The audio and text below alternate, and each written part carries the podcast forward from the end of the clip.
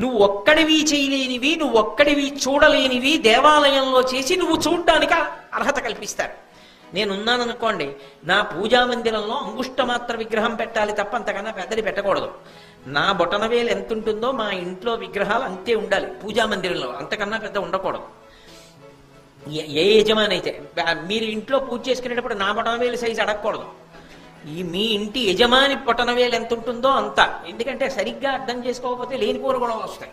అక్కడి నుంచి మా ఇంటికి వచ్చి మీ బొటనవేలు ఒకసారి చూపించండి అంటే, ఏ ఇంటి యజమాని బొటనవేలంత విగ్రహం ఆ ఇంటి యజమాని పూజా మందిరంలో ఉండాలి. ఇప్పుడు కిరీటం పెట్టాలని ఉంది, కోట్లు ఉన్నాయి, పెట్టగలవా కిరీటం? యజ్ఞోపవీతం వేసుకుంటే చూడాలని ఉంది, ఇంట్లో ఎప్పుడు పెద్ద కార్యాన్ని సంకల్పం చేసినప్పుడు దానికి తగినంత ద్రవ్యాన్ని మేము ఇచ్చేస్తామని ఎవరైనా ఐశ్వర్యవంతులు ఒక్కరే ముందుకొచ్చినా ఆయన పుచ్చుకునేవారు కాదు. అందరినీ కూడా మీకు తోచింది వేయమనేవారు. ఆఖరికి వేదసభ చేసి బ్రాహ్మణులకు సువర్ణ కుండలాలు ఇవ్వవలసి వస్తే ఎవరికి తోచింది వాళ్ళని వేయమంటే స్వామివారి యొక్క మీద నమ్మకంతో చెవిపోగులు తీసేశారు, గాజులు తీసేశారు, ఉంగరాలు తీసేశారు, వేసేశారు, కరిగించి హస్తాభరణాలు కుండలాలు తీయించి వేద విద్వాంసులకు వాళ్ళ వాళ్ళ స్థాయిని బట్టి ఇచ్చేశారు. ఆయన జీవితంలో ఆయన దాచుకున్నదేదో తెలుసా? ఒక పోస్ట్ కార్డు. ఆయన ఒకప్పుడు శాస్త్రసభ చేస్తుంటే చెన్నై నుంచి వచ్చి కాంచీపురంలో కాంచీ మఠంలో డబ్బు ఇస్తే అది దారి ఖర్చులకే సరిపోతుంది. కష్టపడి రిక్షా తొక్కే వ్యక్తి నేను కంచి వస్తే ఈ డబ్బు ఇవ్వలేను, అందుకని రాకుండా మనీ ఆర్డర్ చేస్తున్నానని రాయించి వేలిముద్ర వేసి పంపించాడు.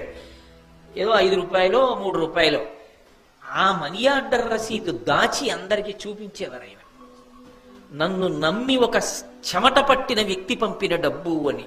అంతేగాని ఎవరో కోట్లు ఉన్నటువంటి వాళ్ళకు ఒక్కళ్ళకే ఇవ్వడం, అలాంటి వాళ్ళని లోపల గదుల్లో కూర్చోబెట్టి మాట్లాడడం, అవి రావు మహాస్వామికి. కృతకృత్యుడైపోయాడు. కాబట్టి దేవాలయాన్ని అన్ని కారణాలు దృష్టిలో పెట్టుకుని తీసుకొచ్చారు. సనాతన ధర్మంలో దేవాలయ వ్యవస్థ అందుకంత శక్తివంతమై వచ్చింది. అంతేకాదు, డబ్బు దగ్గరే కాదు, నీకు ఏదుందో అది నువ్వు సమర్పణం చేసి పుణ్యం పొందడానికి. నాకు ఒంట్లో ఓపిక ఉంది, నాలుగు మాటలు చెప్పగలను, నాలుగు మాటలు చెప్పాలి. ఆయనకి వేదం వచ్చు, ఒకడు విన్నాడా లేదా కాదు, ఆయన అక్కడ కూర్చుని కాసేపు వేదపారాయణం చెయ్యాలి. ఒక ఆవిడికి పాట వచ్చు, ఆవిడ కూర్చుని పాట పాడుతుంది. ఒక ఆవిడికి నృత్యం వచ్చు.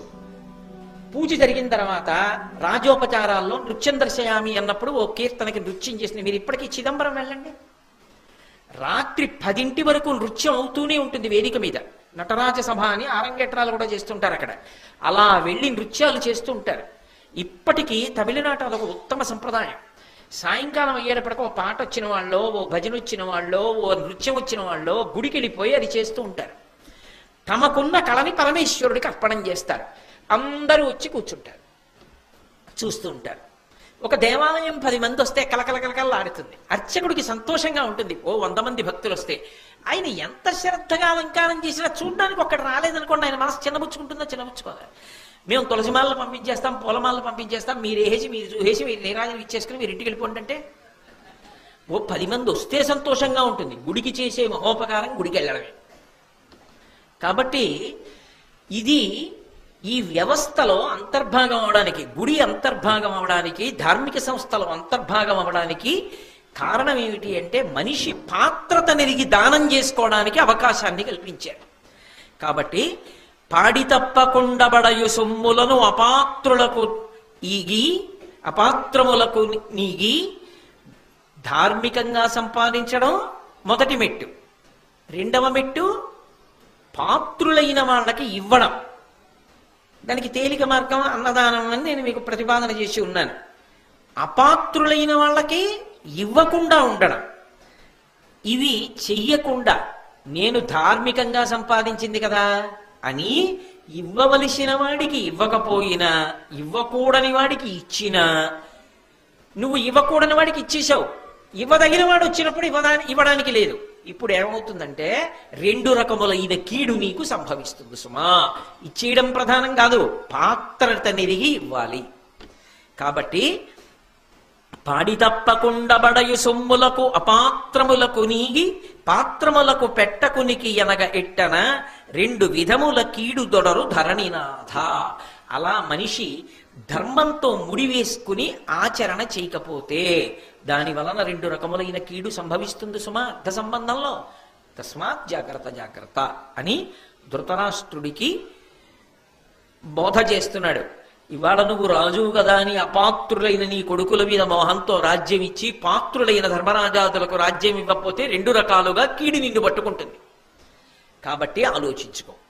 అన్యాపదేశంగా ధృతరాష్ట్రుడికి తత్కాలమునందు ఉపయుక్తమైనటువంటి బోధ అంతర్లీనం. తర్వాత ఇంకొక హితవాక్యాన్ని ప్రతిపాదన చేస్తున్నాడు. అందులో అన్నాడు, వెలది, జూదంబు, పానంబు, వేట, పలుకు ప్రల్లదనంబును, దండంబు పరుసదనము, సొమ్ము నిష్ప్రయోజనముగ వమ్ముసేతయనుడు సప్త వ్యసనముల జనదు తగలా. ధృతరాష్ట్ర మహారాజా, సప్త వ్యసనములను ఉన్నాయి లోకంలో. ఈ వ్యసనముల బారి పడ నాకు ఇది ఒక వ్యసనం అయిపోయిందండి అంటారు. వ్యసనము మంచి విషయమూ అవచ్చు, చెడ్డ విషయమూ అవచ్చు. కానీ వ్యసనమునకు ఆపద అని ఒక అర్థం ఉంది. అందుకే సకృదేవ ప్రపన్నాయ తమాస్మీతి జయాచితే అభయం సర్వభూతేభ్యో తదాంబే తద్వ్రతం మమ అన్నప్పుడు రాముడు వ్యసనం అన్నమాట వాడాడు. వ్యసనము అంటే సాధారణ అర్థంలో ఏమని చెప్తారంటే అది వ్యతిరేక అర్థంలోకి వెడుతుంది. అది ప్రేయో సంబంధమై ఉంటుంది తప్ప శ్రేయో సంబంధమైనది కాదు. మీరు అన్నమాట అయోమయంగా ఉంది, ప్రేయో సంబంధం ఏమిటి, శ్రేయో సంబంధం ఏమిటి అంటారు మీరు, నాకు తెలుసు. ఏది మనసుకు ప్రియమనిపించిందో ఆ కోరిక తీర్చుకుంటే ప్రియ అంటే, నా మనసు ఉందనుకోండి, అందులోంచి కదా కోరికలు వస్తాయి, దానికి యుక్తాయుక్త విచక్షణ ఏముంటుంది, ఏదో కోరిక వస్తుంది, ఏదో పక్కవాడి ద్రవ్యాన్ని నీదిగా చేసుకో, ఓ రూపాయి కలిసి వస్తుంది కాబట్టి ఏదో తప్పు పని చేసేయి పర్వాలేదులే, మొన్న మీకు చెప్పానుగా పర్వాలేదులే, ఈ రెండింట్లో సమస్తం విడిపోతాయి కాబట్టి తీసేసుకో, నువ్వు అనుభవించకూడనిది అని శాస్త్రం ఏం చెప్తుందో అది నువ్వు అనుభవించేయి. ఇవన్నీ ఎందుకు, ప్రియం, నా మనసుకి సంతోషం. నేను అలా చేసేసాను అనుకోండి, నా మనసు సంతోషిస్తుంది, అమ్మయ్యా నా కోరిక తీరింది. వీడు ఎందుకంటే మనసు లక్షణం ఏమిటో తెలుసా అండి, అది తనంత తాను తృప్తి పొందలేదు, దానికి శక్తి లేదు. దానికి శక్తి ఎక్కడి నుంచి వస్తుందంటే అది ఇంద్రియముల ద్వారా పొందుతుంది.